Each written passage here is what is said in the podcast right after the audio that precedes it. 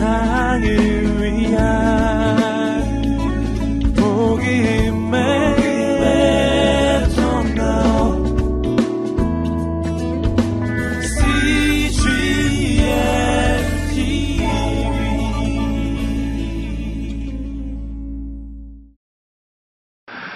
오늘날 예수님에 관한 수많은 정보와 지식이 넘쳐나고 있음에도 불구하고 사람들의 마음속에는 여전히 예수님에 대한 두 가지 오해가 존재하는 것을 볼 수가 있습니다.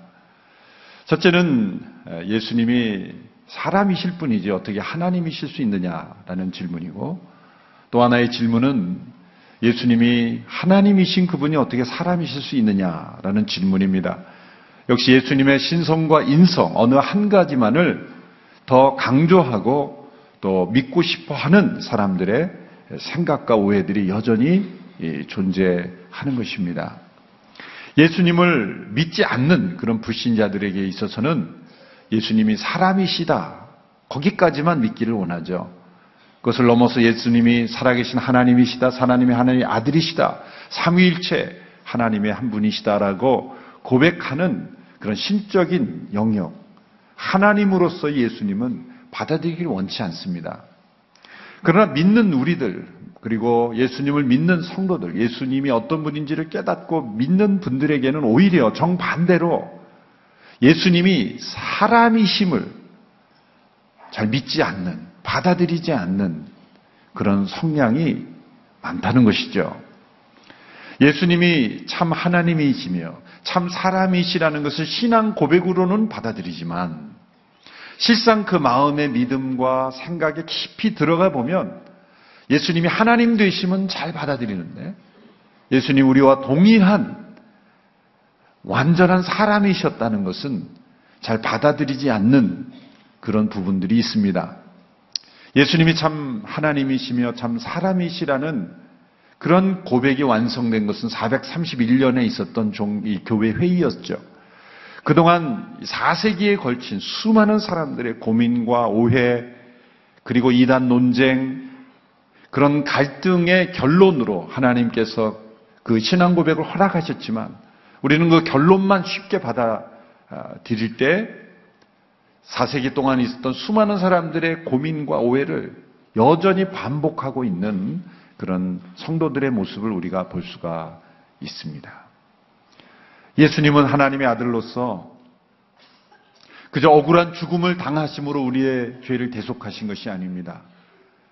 완전한 사람으로서 우리가 당하는 모든 시험과 고통과 그런 유혹과 모든 체험을 동일하게 하시고 그리고 우리를 대신하신 것입니다. 히브리서 4장 15절의 말씀을 우리 함께 읽어보도록 하겠습니다. 시작. 이는 우리에게 계신 대제사장은 우리의 연약함을 동정하지 못하시는 분이 아니며 또한 모든 면에서 우리와 동일하게 시험을 당하셨으나 죄가 없으신 분이기 때문입니다. 이 말씀 속에 우리와 동일하게 이 동일하게 시험을 받으셨으나 죄가 없으신 분이다. 이 우리와 동일한 시험을 받으셨으나 죄가 없으신 분이라는 그 예수님의 인성에 대한 온전한 고백, 그것이 우리에게 필요합니다. 이런 말씀을 읽으면서도 여전히 두 가지 고민이 일어나는 것이죠. 첫째는 과연 하나님이신 그분이 이런 시험을 받으실 수 있느냐라는 거죠. 예수님께 왜 시험이 필요했는가? 예수님의 인성을 우리가 간과하고 있는 것이죠. 또 시험을 받으셨지만 두 번째로 이런 생각이 듭니다. 예수님 그 시험을 거뜬히 아주 쉽게 통과하셨을 것이다라는 생각이죠. 하나님이시기 때문에 어떠한 시험과 유혹이 다가와도 이겨내는 것은 당연한 건 아닌가. 뭐 예수님이 시험을 이기셨다 그래서 우리가 감동할 게 뭐 있느냐. 그렇죠? 이지원 목사가 시험을 이겼다 그러면 감동을 할지 몰라도 예수님이 시험을 이기셨다는 거 당연한 건데 뭘 그걸 갖고 우리가 감동할 게 있느냐. 그렇게 생각하기가 쉬운 거예요. 그것은 예수님이 참 사람이시라는 것을 우리가 어느 한순간에 잃어버리고 있기 때문이라는 거죠. 어떤 사람들이 이렇게 생각합니다. 예수님이 십자가에 못 박히셨지만 좌우에 못 박힌 강도들이 당한 고통과는 다른 차원의 고통이었을 것이다. 그 좌우의 십자가에 못 박힌 강도들이 당했던 고통과 과연 동일한 고통이었겠느냐. 예수님 하나님이신데 그런 고통과는 좀 다른 차원의 고통이었기 때문에 쉽게 그 고통을 감당할 수 있을 것이다. 그렇게 생각하는 거죠. 심지어 어떤 분들은 예수님이 하나님이셨기 때문에 예수님 그 당시에 사람들이 가지고 있던 과학적 지식과는 비교할 수 없는 오늘 이 시대, 장차 올 모든 시대에 우리가 아직 발견되지 못한 과학 지식도 다 가지고 계셨을 것이다. 그렇게 생각하는 분도 있어요. 그렇게 생각하신다면 예수님을 사람으로서 이해하지 못하시는 거예요. 예수님은 하나님이셨지만 완전한 사람으로서 오셨기 때문에 그 시대의 과학적 수준, 그 시대의 과학적 지식,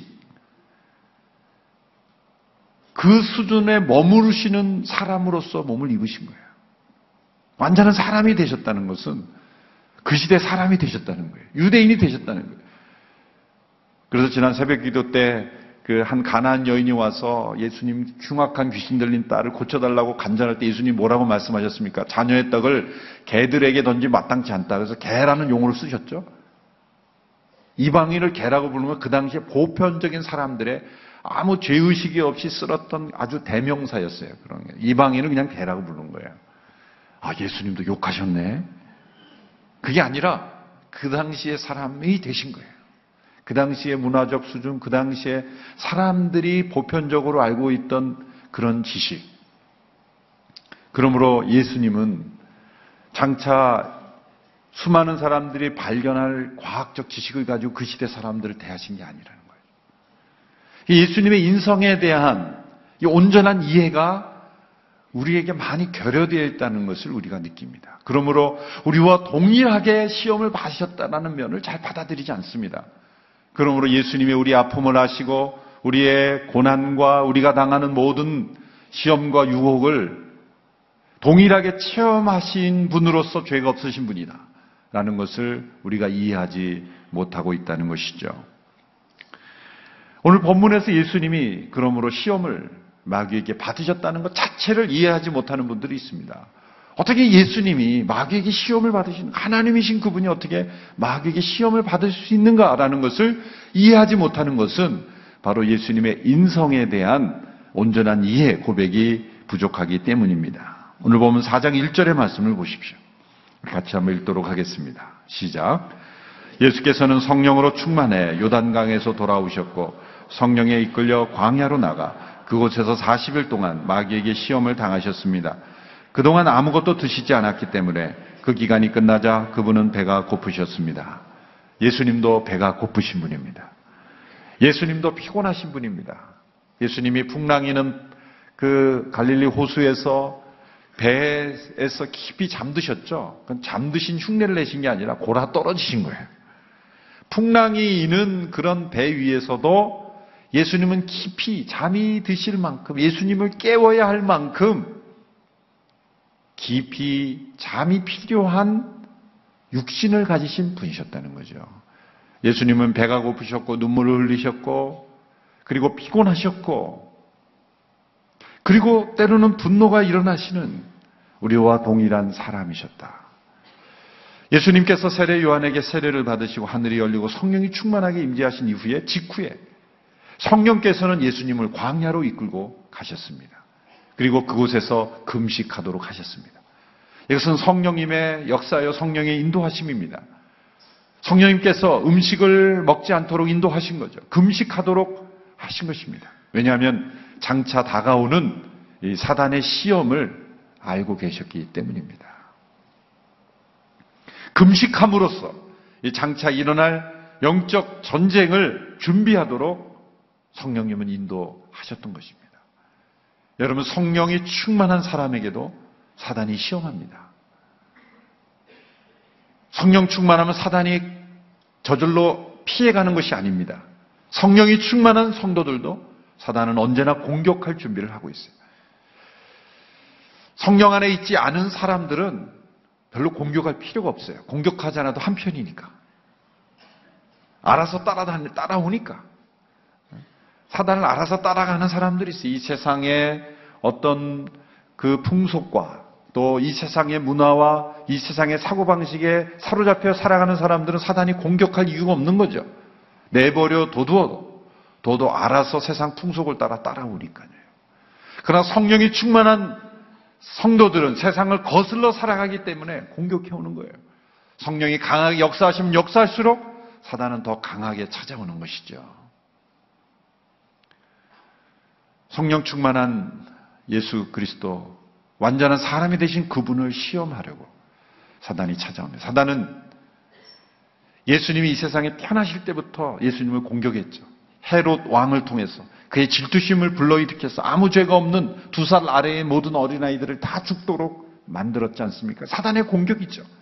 아예 처음부터 제거해야 된다고 생각했기 때문에 공격한 거죠. 예수님의 성장 과정에서도 끊임없이 사단은 예수님을 와치하고 있고 주목하고 공격하려고 했을 겁니다. 이제 예수님이 세례를 받으실 때 하늘이 열리고 성령이 충만한 그 체험을 할 때 사단도 그거 봤을 거예요. 하늘이 열리는 것도 봤고 하늘에서 들리는 음성도 들었을 것이고 그리고 예수께서 성령으로 충만한 것도 들으셨을 겁니다. 그러니까 전쟁 용어로만 데프콘 1, 완전 전쟁 준비 태세가 시작 발동이 된 거예요, 사단에게는. 이제는 나서야 된다. 마귀들을 동원해서 이제 공격하는 것이죠. 장차 다가올 이 예수 그리스도 앞에 놓여 있는 사단의 공격, 이 시험이라는 단어는 사실 단순한 유혹 차원보다는 이 공격이라고 보는 것이 더 정확합니다. 예수님을 공격한 이유가 무엇이 있습니까? 그것은 예수님 완전한 사람을 입으셨기 때문입니다. 그분이 하나님으로서만 계셨다면 사단이 감히 하나님을 대적하겠습니까? 그러나 그분이 사람으로 오셨기 때문에 그분의 인성을 향하여 공격한 것이죠. 그리고 성령님은 장차 다가올 영적 이 전쟁, 이 시험, 이 공격에 대비해서 금식함으로 예수 그리스도를 준비하게 하신 것이죠. 여러분 성령으로 충만해질 때 반드시 사단은 동일하게 찾아와 우리를 시험에 들게 합니다. 성령 충만한 상태에 드는 시험이 또 있는 것이죠. 오늘 이 사단이 예수 그리스도를 공격할 때 단 한 번만 공격한 게 아니라 40일 동안 줄곧 공격했습니다. 2절에 보면 그곳에서 40일 동안 마귀에게 시험을 당하셨습니다. 40일 동안. 한 번의 대화가 아니라 계속해서 이루어진 시험을 요약해서 종합해서 오늘 말씀에 기록하고 있지요. 그래서 마태복음과 누가복음의 시험의 순서가 두 번째, 세 번째가 좀 바뀌어서 나오는 것은 틀린 게 아니라 이 시험이 40일 동안 이루어진 시험을 종합적으로 요약한 것이기 때문입니다. 첫 번째 마귀의 공격은 무엇이었습니까? 배고픔을 해결하기 위해서 돌을 빵으로 만들라는 것입니다. 3절의 말씀을 우리 같이 읽겠습니다. 시작. 마귀가 예수께 말했습니다. 당신이 하나님의 아들이라면 이 돌에게 빵이 되라고 말해보시오. 이 마귀의 말을 들어보면, 겉으로 보면 공격이 아니라 마치 친구가 조언을 하듯 위해주듯이 현재의 문제에 대한 해결책을 제시해주는 아이디어처럼 보입니다. 사단은 언제나 다가올 때 같은 편인 것처럼 다가와요. 머리에 뿔 달린 대적으로 오지 않고 아주 가까운 동력자인 것처럼, 친구인 것처럼, 마치 위해 주는 것처럼 다가오는 것이죠. 그러나 사단은 언제나 이런 용법을 씁니다. 만일 당신이 하나님의 아들이라면, 이 만일 무엇 못이라면, 아담과 하와를 무너뜨릴 때도 동일한 어법을 사용했습니다. 사실 하나님의 아들이로 인정하는 것처럼 다가오지만 사실을 인정하지 않는 거죠. 여러분, 만일이라는 단어, 만일 무엇 못이라는 가정법을 어떤 사실에 붙이면 그 순간 그 사실의 힘이 약해져요. 그 순간 힘이 약해지는 거예요.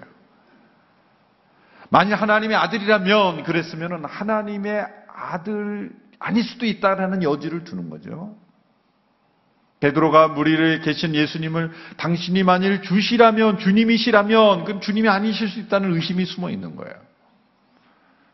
멀쩡히 살아계신 부모님께 당신이 만일 우리의 부모라면 그건 뭡니까? 아닐 수도 있다라는 거죠. 시험하는 거예요.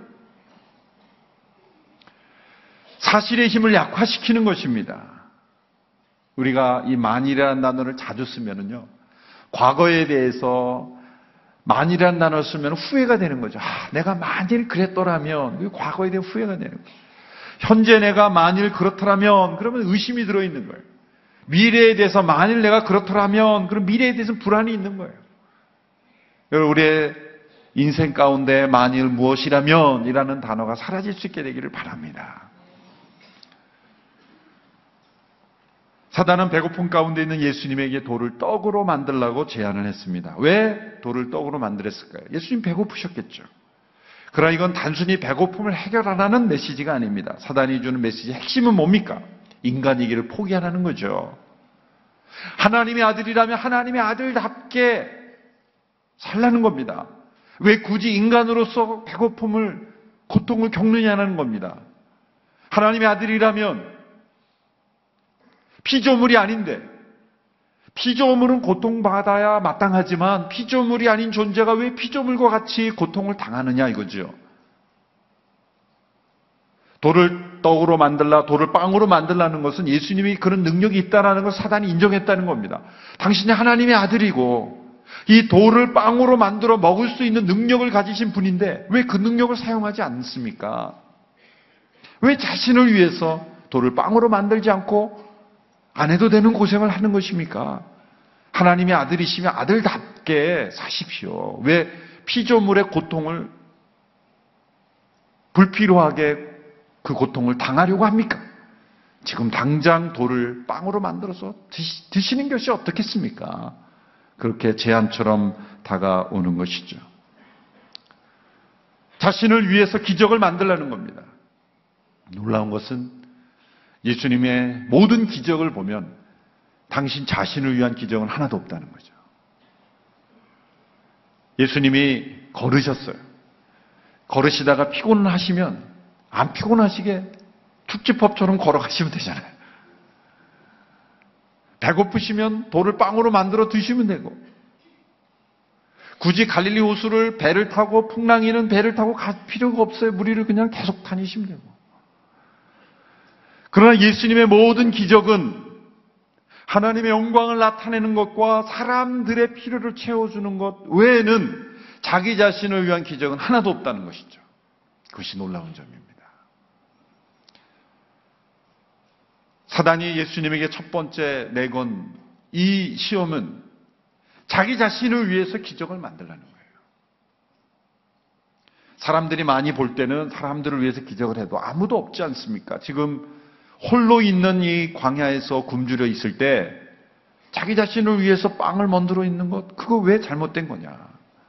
너를 위해서도 기적을 만들어라. 하나님의 아들답게 고생하지 말고 고통을 겪지 말고 그렇게 살으라고 유혹하고 있는 것입니다. 이 싸움은 에덴 동산에 있었던 아담과 하와의 타락과 아주 대조되고 있습니다. 맥스 루케도 목사님 책을 보면 둘째 아담이신 예수님의 이 시험을 아담의 첫 번째 아담이 시험과 비교 이렇게 잘 설명했습니다. 제가 한번 읽어드릴 테니까 잘 들어보시기 바랍니다. 두 번째로 타락한 천사가 타락하지 않은 인간에게 싸움을 걸었다. 첫째 아담이 실패한 곳에 둘째 아담은 승리하러 오셨다. 그러나 예수님이 당한 시험은 훨씬 혹독했다. 아담은 아름다운 에덴 동산에서 시험 받았지만 그리스도는 황량한 광야에서 시험 받으셨다. 아담은 배부른 몸으로 사단을 대면했지만 그리스도는 혹독한 굶주림 속에서 대면하셨다. 아담에게는 하와라는 동지가 있었지만 그리스도는 혼자 하셨다. 아담의 숙제는 죄 없는 세상에 죄 없이 남는 것이었지만 그리스도의 싸움은 피로 죄로 물든 세상에 죄 없이 남는 것이었다. 내 안에 계신 예수님이라는 책에서 어, 나와 있습니다. 아담과 하와는 풍족한 에덴 동산에서 배부른 상태에서 시험을 받았으나 예수님은 배고픔의 상태 시험을 받으셨습니다. 아담과 하와는 죄가 없는 세상에서 죄 없이 남는 것이 숙기였지만 예수님은 죄로 가득한 세상에서 죄가 없이 남는 것이 숙기였습니다. 예수님이 이런 시험에 어떻게 반응했습니까? 예수님은 신명계 말씀을 인용하시며 대적하셨어요. 4절의 말씀 같이 읽겠습니다. 4절의 말씀 시작. 예수께서 대답하셨습니다. 성경에 사람은 빵으로만 사는 것이 아니다라고 기록됐다. 누가복음에는 다 기록되지 않은 마태복음과 신명기 말씀에는 그 이후에 이런 말씀이 있죠. 사람은 여호와의 입으로 나오는 모든 말씀으로 살 것이니라. 신명기 8장 2절 3절의 말씀을 인용하신 것이죠. 그때 신명기에서 말씀하신 빵은 어떤 빵입니까? 만납니다, 만나. 이스라엘 백성들이 광야에서 하나님께서 내려주신 그런 만나. 일용할 양식만 거두어야 되는 내일 것을 걷어 놓으면 썩어 없어집니다. 먹을 수가 없어요. 그러나 희한하게도 안식일 이전에 내리는 만나는 이틀 지분을 걷어 놓을 수 있게 돼 있어요. 그러니까 이 만나를 먹을 수 있는 법칙은 뭡니까? 하나님이 정하신 말씀에 순종하는 것이에요. 만나를 통해 하나님은 무엇을 가르쳐 주기를 원하셨습니까? 사람이 눈에 보이는 빵으로 사는 것이 아니라 하나님의 말씀에 순종함으로 하나님이 그 빵도 주시는 것이다. 라는 것을 가르쳐 주기를 원하셨다는 거예요. 사람이 빵으로만 살 것이 아니라는 것은 빵이 필요 없다는 게 아니죠. 빵이 있어야 되지만 그 빵이 어떻게 오는 것인가? 하나님의 말씀에 순종할 때도 빵이 나오는 것이다. 인간의 존재의 근원이 바로 보이는 물질이 아니라 보이지 않는 하나님에 속해 있는 것이다. 인간은 육체로만 사는 것이 아니라 더 근본적인 차원인 영적인 차원에서의 생명이 없으면 아무리 육체적인 생명이 있어도 그 생명은 온전한 생명이 아니라는 것이죠. 아무리 좋은 빵을 먹어도 결국 육신은 썩어 죽게 돼 있죠. 우리에게 영원한 생명이 없다면 그 잠시의 육신의 생명이 무슨 의미가 있겠느냐? 우리의 진정한 생명을 주시는 하나님의 말씀, 그 말씀으로 살아갈 때 우리의 삶은 진정한 삶인 것입니다. 사람은 빵으로만 사는 것이 아니라 하나님의 입으로 나오는 모든 말씀으로 살 것이니라. 이 말씀을 믿는 모든 사람들에게 진정한 생명이 있을 줄로 믿습니다. 제가 고등학교 때 전도 훈련을 받고 고등부 학생들과 함께 터미널에서 전도를 했어요. 전도를. 전도를 열심히 하고 있는데 뒤에서 어떤 아저씨가 제 뒤통수를 딱 때리는 거예요. 얼마나 아픈지 지금도 기억이 얼얼해요. 딱 때리면서 하는 말씀이 야 예수 믿는다고 밥이 나오냐? 그러는 거예요. 제가 사실 그때는 할 말이 없었어요. 너무 놀래가지고 일단 아프고 정신이 없고 예수 믿는다고 빵이 나오냐 음? 밥이 나오냐 그러는 거예요. 근데 지금은 제가 분명히 대적할 수 있어요. 빵 나옵니다. 쌀 나옵니다. 여러분 정말 하나님의 말씀에 순종하고 그 믿음으로 사는 사람 하나님이 빵을 주실 줄로 믿습니다. 예수 잘 믿으면 빵 나오냐? 빵 나옵니다. 한번 믿어보세요. 하나님의 말씀대로 살아가는 사람들에게 아무것도 없는 광야에서도 하나님은 먹이시고 재우시고 모든 필요를 공급하실 줄로 믿습니다. 그 아저씨를 한번 제가 꼭 만나서 얘기해 줘야 되는데 아마 돌아가셨을 것 같은데 그렇습니다. 우리 인간은 근본적으로 하나님을 믿고 의지하는 인생. 정말 하나님의 말씀에 의지해 살아가는 인생. 피조물로서 우리가 먹고 자는 모든 필요는 다 하나님이 채워주시는 것이기에. 우리가 보이는 빵을 추구하는 것이 아니라 보이지 않냐 하나님의 말씀을 추구할 때 보이는 빵도 하나님이 주시는 하나님. 그 하나님을 믿고 의지하며 살아가라. 그 말씀으로 대적하시는. 예수님은 이 마귀와 논쟁하지 않습니다. 불필요한 discussion 하지 않아요. 토론하지 않아요. 마귀는 토론의 대상이 아니에요. 대적의 대상이에요. 하나님 말씀으로 선포하고 끝내버리십니다. 두 번째 마귀의 공격입니다. 5절에서 7절 말씀 우리 같이 읽겠습니다. 시작. 그러자 마귀는 예수를 높은 곳으로 이끌고 올라가 순식간에 세상 모든 나라를 보여주었습니다. 그러고는 마귀가 예수께 말했습니다. 내가 저 모든 권세와 영광을 당신에게 주겠소. 이것은 내게 넘어온 것이니 내가 주고 싶은 사람에게 주는 것이요. 그러니 당신이 내게 경배하면 모두 당신의 것이 될 것이요. 두 번째 시험은 사단 나에게 경배하면 세상 모든 권세와 영광을 주겠다라는 것이죠. 첫 번째 유혹이 경제적 시험이라고 한다면 두 번째는 정치적 시험이라고 말할 수가 있습니다. 첫 번째는 먹는 것으로 유혹했다면 두 번째는 인간의 권력 욕에 호소함으로써 인간의 가장 근본적인 욕구에 향하여 유혹을 한 것입니다. 정치적 유혹이라고 말할 수가 있습니다. 유심히 보시면 이 세팅이 바뀌었다는 걸 알 수가 있죠. 첫 번째 시험은 광야였어요. 이제 두 번째 시험은 어디로 장소가 옮겨집니까? 높은 산으로 옮겨져요. 그러므로 예수님의 시험을 광야에서 세 번 시험 받았다고 설명하는 틀린 설명이에요.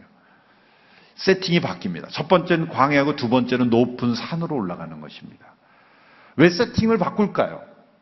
근데 좀 기분 나쁜 건 저도 처음 볼 때 예수님 왜 따라다니시나?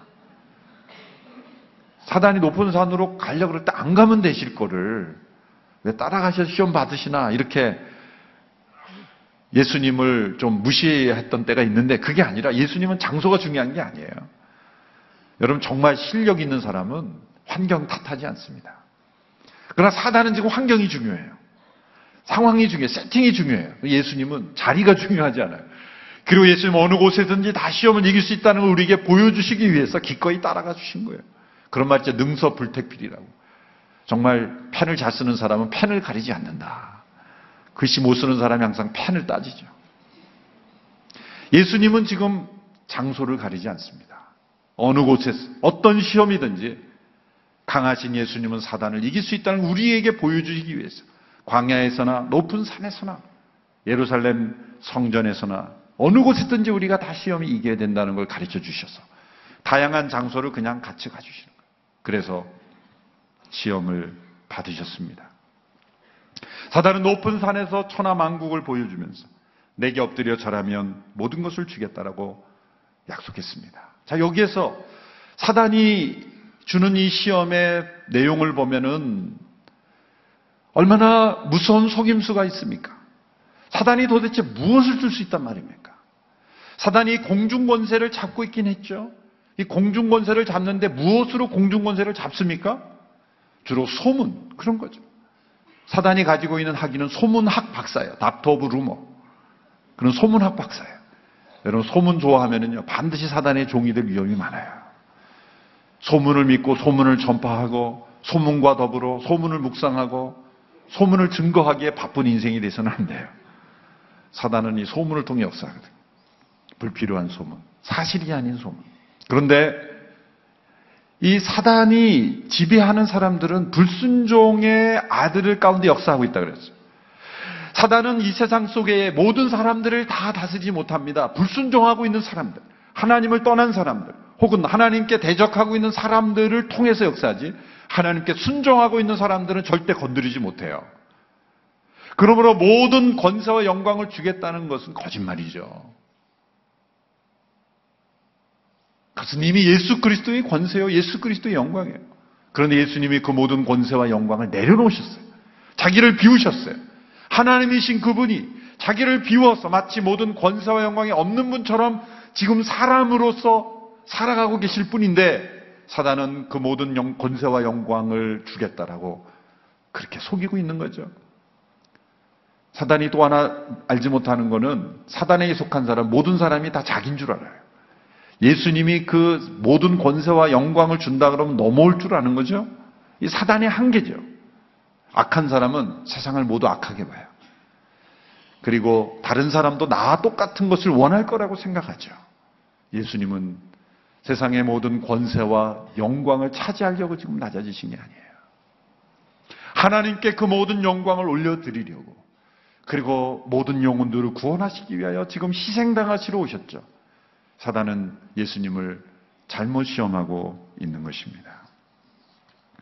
사단은 장차 예수님이 죽기까지 낮아지심으로 하나님이 그를 모든 사람이 지극히 높이실 것을 그 고통 없이 십자가의 낮아짐 없이 고난 없이 높아지는 영광을 주겠다고 약속하는 것입니다. 예수님은 이 두 번째 공격을 이렇게 물리치셨습니다. 8절의 말씀 우리 같이 읽습니다. 시작. 예수께서 대답하셨습니다. 성경에 주 너의 하나님께 경배하고 오직 그분만을 섬기라. 신명기 6장 13절의 말씀을 인용했죠. 똑같은 높은 산에 오르더라도 전혀 시각이 다르죠. 사단은 그 모든 세상을 바라보면서 자신의 왕국을 꿈꿨고 예수님은 그 높은 산에서 세상을 보시며 하나님의 왕국을 꿈꿨던 거예요. 여러분 이 세상 속에 나 자신의 왕국을 세우려고 가득한 사람은 반드시 사단의 종이 되기가 쉽습니다. 언제나 사단이 약속하는 건 그런 거기 때문에 너의 왕국을 내가 만들어 주겠다. 그러니 나와 동업하자. 나에게 경배만 해라. 그렇다면 너에게 모든 것을 약속해 주겠다. 그러나 예수께서는 뭐라고 말씀하셨습니까? 주 너의 하나님만을 경계하라. 그 말씀에 순종하는 것이 인간의 도리라. 참 인간으로서의 예수님은 첫 번째 그 경제적 시험, 배고픔의 시험에서는 사람이 빵으로만 사는 게 아니라 말씀으로 사는 인간의 존재를 설명하고 존재의 근원을 설명하였고 두 번째는 인간의 근본적인 존재의 목적은 하나님을 경배하는 것이기에 그 어떤 대상도 경배의 대상이 안 된다. 참 인간으로서 우리가 살아갈 때 인간 인간다워지는 것은 하나님의 말씀을 의지하는 것이고 두 번째는 하나님을 경배하는 것이에요. C.S. 루이스는 이런 말을 했죠. 우리가 하나님을 경배하지 않을 때는 아무것도 경배하지 않는 것이 아니라 다른 무엇인가를 경배하고 있는 것이다. 인간은 근본적으로 무엇인가를 경배하고 있어요. 나는 하나님도 경배하지 않고 아무것도 경배하지 않아라는 존재는 있을 수가 없다는 거예요. 모든 인간은 무엇인가를 경배하고 있어요. 아무것도 경배하지 않는다면 자기 자신을 경배하고 있는 겁니다. 그 무엇인가를 경배하고 있어요. 그 경배의 대상이 하나님이 되지 않으면 우리는 사단의 종과 시험에 반드시 넘어가는 인생이 되고 있다는 거예요. 참 인간은 어떤 인간입니까? 하나님만을 경배하는 인간입니다. 그래서 예수님 우리에게 가르쳐 주셨어요. 세 번째 이제 공격의 세팅이 또 바뀝니다. 예루살렘 성전 꼭대기로 바뀝니다. 9절 10절의 말씀을 우리 같이 한번 읽겠습니다. 9절 10절. 시작. 마귀는 예수를 예루살렘으로 이끌고 가더니 성전 꼭대기에 세우고 말했습니다. 당신이 하나님의 아들이라면 여기서 뛰어내려 보시오. 성경에 그가 너를 위해 천사들에게 명령해 너를 지킬 것이다. 그들이 손으로 너를 붙들어 내 발이 돌에 부딪히지 않게 할 것이다라고 기록돼 있어. 광야란 어떤 곳입니까? 하나님께 버림받은 곳이라는 이미지가 있죠. 예루살렘 성전은 뭡니까? 하나님과 가까이 있는 곳이라는 의미죠. 예수님께서 하나님의 말씀을 의지하며 살아가는 인생을 설명하셨고 하나님만을 경배하는 인생이라고 설명하셨으니 그 예수님의 믿음대로 그러면 한번 예루살렘 성전에 가보자라는 거예요. 자신있게 예루살렘 성전 꼭대기에서 뛰어내려서 시편 91편의 말씀대로 하나님께서 너의 발을 상하지 않도록 지켜주시는지 한번 시험해 보자라는 거예요. 내가 하나님의 아들이라면 한번 뛰어내려 보라. 하나님의 아들이 하나님이 너를 보호해 주실 것이 아니냐. 이 사단을 보세요. 시편을 인용하고 있어요. 사단도 인용하는 시편이 어디 있는지도 모르면 우리가 이길 수 있겠습니까? 사단도 사업차 가끔 방문했던 회당에서 들었던 주소 들었던 여러분 사단도 열심히 성경 공부하고 있습니다. 우리를 넘어뜨리려고. 이단들을 보면 열심히 공부하는데 이상하게 공부해요.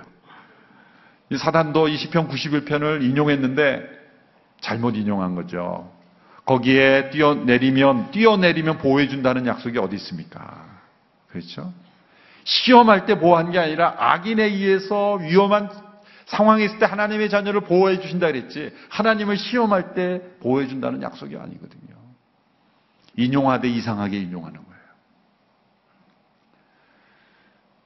마치 이런 시험은 이거 뭐하고 똑같냐면 우리 어린 자녀들을 키울 때 젊은 부모들이 그런 저도 가끔 그런 장난을 좀 쳐봤습니다만 이렇게 아이들이 가면은 뒤에 잠깐 숨어 보잖아요. 이렇게. 그럼 아이들이 혼자 같이 가는 것 같다가 좌우를 둘러볼 때 부모가 없으니 놀래잖아요.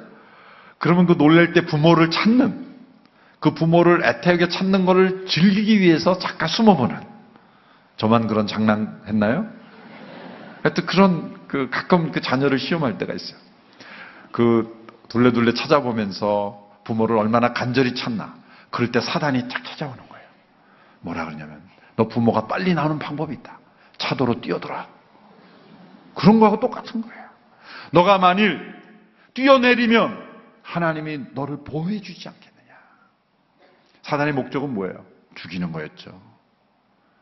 하나님을 시험하게 하는 거죠. 사실 이제 사단은 적나라하게 그가 얼마나 어리석은 자인지를 다 보여주고 있는 거예요. 사, 칼빈, 존 칼빈은 이렇게 코멘트했어요. 사단은 하나님께 대하 위험스러운 태도로 예수님의 신성을 시험하도록 유도한 거예요. 예수님은 또다시 신명기에 있는 말씀으로 대적하셨어요. 누가복음 4장 12절의 말씀 우리 같이 한번 한 목소리로 읽겠습니다. 시작. 성경에 주 너의 하나님을 시험하지 말라고 기록됐다. 믿음이란 하나님을 시험하는 것이 아니라 하나님이 우리를 시험하시는 겁니다. 믿음이란 하나님 우리의 종이 되는 것이 아니라 우리가 하나님의 종이 되는 것입니다. 믿음이나 하나님의 모든 우리의 필요에 하나님이 맞추는 것이 아니라 우리가 하나님의 뜻에 우리가 맞추는 것입니다. 여러분 사단이 예수님을 공격한 세 가지의 시험에 공통점이 있어요. 모두가 다 메시아가 되는 지름길을 제시한 겁니다. 그 지름길은 뭡니까? 고통 없는 길이에요. 기적을 통해서 빵을 만들어 먹고 그리고 하나님을 시험함으로 하나님이 나타나셔서 그 하나님의 아들이라는 것을 증명하고 그런 기적과 그런 것을 통해서 하나님의 아들 되심을 증명해서 메시아로 인정받으라는 거죠. 이렇게 굶주리고 배고프고 고달파하고 인간으로서 모든 시험을 당할 필요가 없다는 겁니다. 인간으로서 동일하게 시험 받지 않고도 하나님의 아들로 인정받을 수 있는 능력이 있는 존재가 왜 인간과 동일하게 고난을 받느냐는 거죠. 사단이 무엇을 공격합니까? 예수님의 신성과 인성을 분리시키는 거예요. 그리고 인성을 포기하는 거예요. 하나님의 아들로서 기적을 일으키고 놀라운 능력으로 메시아로 인정받을 수 사람들이 좋아할 텐데 왜 참 인간으로서 동일하게 시험을 받으려고 하느냐는 거예요. 예수님은 한결같이 이렇게 대적했습니다. 이것은 하나님의 아들로서 하나님으로서 대적한 게 아니라 참 인간으로서 대적한 거예요. 사람은 하나님의 말씀을 의지하여 사는 존재다. 나는 하나님의 말씀을 의지하는 존재다. 나는 하나님만을 경배하는 존재다. 나는 하나님을 시험하지 않은 인간이다. 그렇게 사단의 시험을 이기심으로 십자가 없는 면류관을 추구하지 않으신 것입니다. 그러므로 예수님은 참 인간으로서 십자가를 지심으로 면류관을 얻게 되신 것입니다. 그래서 사람들이 흔히 영어권에 말이 이런 말을 쓰죠. No cross, no crown. 십자가 없는 면류관은 없다. 십자가 없이 면류관을 얻으라는 사단의 유혹을 단호하게 거절하시고 참 인간으로서 우리가 당하는 모든 시험, 그 시험의 결과로 십자가를 지시기까지 순종하심으로 예수님은 참 면류관을 얻으신 것입니다. 그것은 하나님 이로서 하신 것이 아니라 인간으로서 모든 시험을 당하시되 죄가 없으신 분으로 그래서 우리가 당하는 모든 시험에 대신하실 수 있는 우리의 모든 아픔을 하시고 시험을 하셔서 우리의 죄를 하시고 대신 담당하실 수 있는 메시아가 되셨고 그리고 그리스도 안에서 우리 모두가 다 그 시험을 이길 수 있도록 하나님 말씀을 의지하고 하나님을 경배하고 하나님을 시험하지 않는 인생으로 우리가 승리할 수 있도록 우리에게 참된 모범을 보여주신 것입니다. 우리의 모든 영적 시험에서 승리하는 우리 모든 성도들 될 수 있게 되기를 주님의 이름으로 축원합니다. 기도하겠습니다. 참 하나님이시며 참 사람으로 세상에 오셔서 우리가 당하는 모든 시험을 동일하게 당하신 주님. 마귀의 시험을 이기심으로 그 예수님이 우리 안에 살아계실 때 우리도 동일하게 시험에 이길 수 있는 줄로 믿습니다. 승리하는 우리 모두가 되게 하여 주옵소서. 우리 주님이 이기신 것처럼 우리도 이기는 인생 되게 하여 주시옵시고 우리가 주님 안에 주님이 우리 안에 거하심으로 이 모든 시험에서 우리도 동일하게 시험에 이길 줄로 믿습니다. 역사하여 주시옵소서. 예수님의 이름으로 기도하옵나이다. 아멘.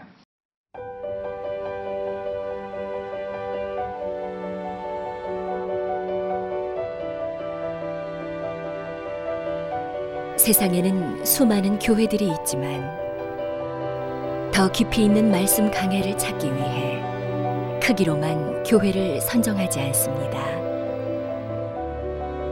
보다 좋은 영적 콘텐츠를 더 많이 나누기 위해 방송비를 받지 않습니다.